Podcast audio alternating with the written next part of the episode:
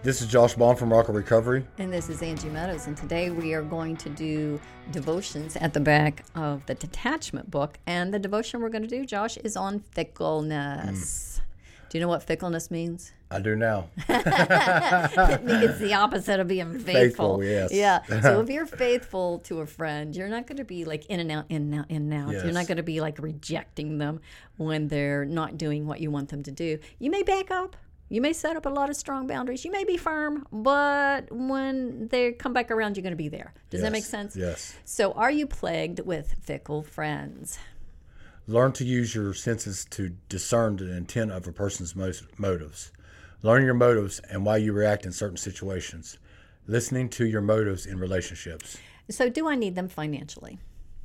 Uh, so, if you need somebody financially, you may not really love them. You may not really care about them. You just may just be playing them. Yes. Yep, there you go. Keep going. Do you hang on to friends because you have more of your investment to their success than they do?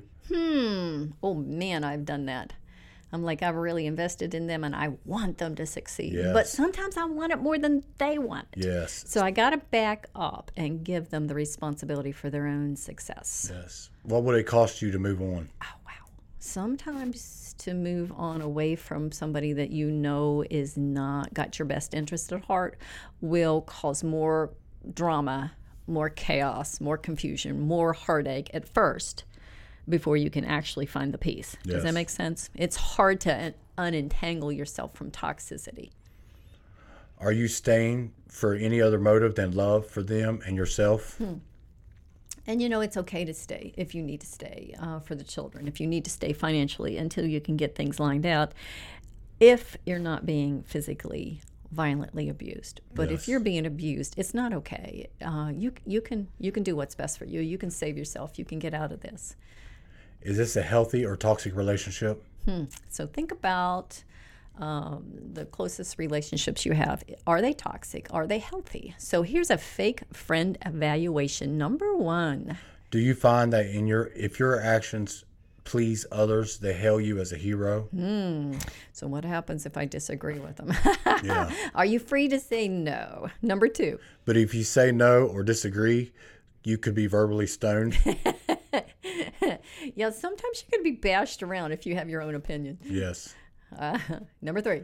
Are you allowed to have your own opinion? Yeah, look at that. I know these and I haven't even read them. look at that. So I want to be able to have my own opinion. Yes. I want to be able to disagree. I want to be able to have a voice.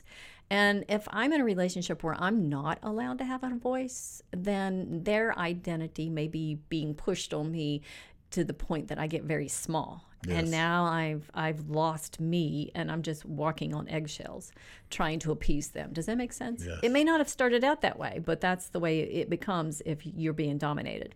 Number 4. Are you allowed to be yourself and have your own Oh, personality? look at that. I did it again. Number 5. Are you dominated, controlled, or manipulated in any way for someone else's gain? Mm. Number 6. Can you be carefree and comfortable and know you are loved even if you say something stupid? So if I'm just rattling and I'm just getting rid of my emotional toxicity, and my husband's going, mm-hmm. mm-hmm," uh, you know, I can. I'm carefree. I'm comfortable. He's only half listening because he knows I don't need him to fix it, and I don't need him to take it on uh, as something. It's about him. It's just I just need to hear myself speak speak this, and I need to get it out so it doesn't come out some uh, toxic way in me where I'm not um, being emotionally exaggerated in some other form or being carrying that bitterness. I just need to get it out. So when you have carefree relationships, you can say stupid stuff, Yes. and they know your heart. yeah. And they know that it's not meant the way it come out. You know how they call it skim reading? Well, men have this thing, it's called skim listening. You know what I mean? Did you hear what I said? Yeah. We have to go to the store. Like, no, before that. no, well, you shouldn't have changed subjects three yeah, times. for real. Which one? Uh-huh.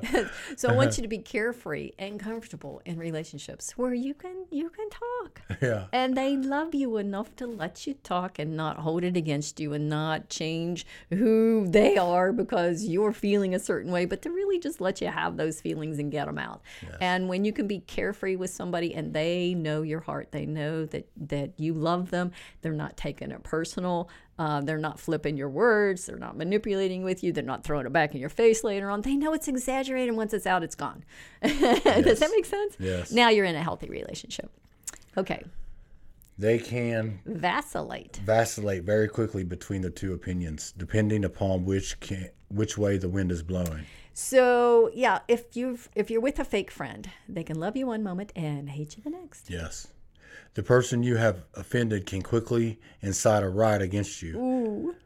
This often happens behind your back when they stir up the minds of others to be evil affected against you. Yeah, they'll triangulate others to um, validate why you should have let them dominate you. Yes. And because you didn't, and because you fought back, now you're the bad guy. In one situation, the unbelieving Jews stirred up persecution against Paul and Barnabas, the scripture says. But the Jews who refused to believe stirred up the Gentiles and poisoned their minds against the brethren. Acts 14 2. So others can stir people up against you Yes. if you don't agree with them. Yes. And so if you've got a fake friend, then you know when you put up that boundary, you're going to have a fight on your hands because they're going to triangulate other people in and they're going to poison them against you. And a lot of times people stay because of that, Josh. But I think that's going to happen no matter whether you stay or whether you go. Yeah. It's just depending upon the timing, whether it's going to be now or next month, you know what I mean, or next year. Okay. In one situation, the unbelieving Jews stirred up persecution against Paul and Barnabas, the scripture says. But they shook the dust off their feet against them and went to Iconium. Iconium, another city, and the disciples were filled with joy and the Holy Ghost. Acts thirteen fifty one and 52. Did you hear that? Did you hear what the what the skill was that Paul and Barnabas had? When people were being taking other people and poisoning them against them instead of them taking that on being anxious being fearful being full of depression and self-pity they just shook the dust off their feet. Yes. and when they did the holy spirit filled them with joy and they went on and did their work. So sometimes you have to let go of people in one hand so that you will have the people in the left hand that maybe are are quieter but do need your help and are ready for your help does that make sense Yes. The, op- uh, the opposite of fickleness is steadfastness and dependability. So be like Paul and Barnabas, who were steadfast in the word of God. Whenever you find yourself in the presence of fickle people, remain steadfast. Instead, shake the dust off your feet and find friends who can be steadfast. Yes. Now, here's a fickleness evaluation. Now, this could be evaluating yourself, whether or not you're a fickle friend, or evaluating one of your friends. Number one, Double mindedness. um, all in. No, never mind. I'm all out. Yes, you can go ahead and do that. Yeah. No, why did you do that? I didn't want you to do. Okay. Yes. Number two. Wishy washy. Number three. Saying one thing and meaning another. Oh yes, you just go right ahead. I just love you so much. Oh, never mind. I hate him so much. Keep going. Number four. Saying I agree when I disagree. Yeah, no, I find myself doing this. I find myself doing three and four when I'm in the presence of people I'm wanting to please, Yes. and and I'm dominated by them. I'm Yes. doing both of these things. I'm saying one thing, I'm meaning another. I'm agreeing when I really don't want to dis- when I really want to disagree. So if you're in relationships like that, back up. Okay, number five, Gossiping or slandering another. number six, Lack of commitment. number seven, Immaturity. eight. Lack of goods, good role models. Yeah, go find your good role models. Yes. Number nine, Lack of patience. number ten. Selfishness. Mm. So these are just a few behaviors. You can add your own. I want you to start thinking about what what fickleness you have in yourself that you want to get rid of.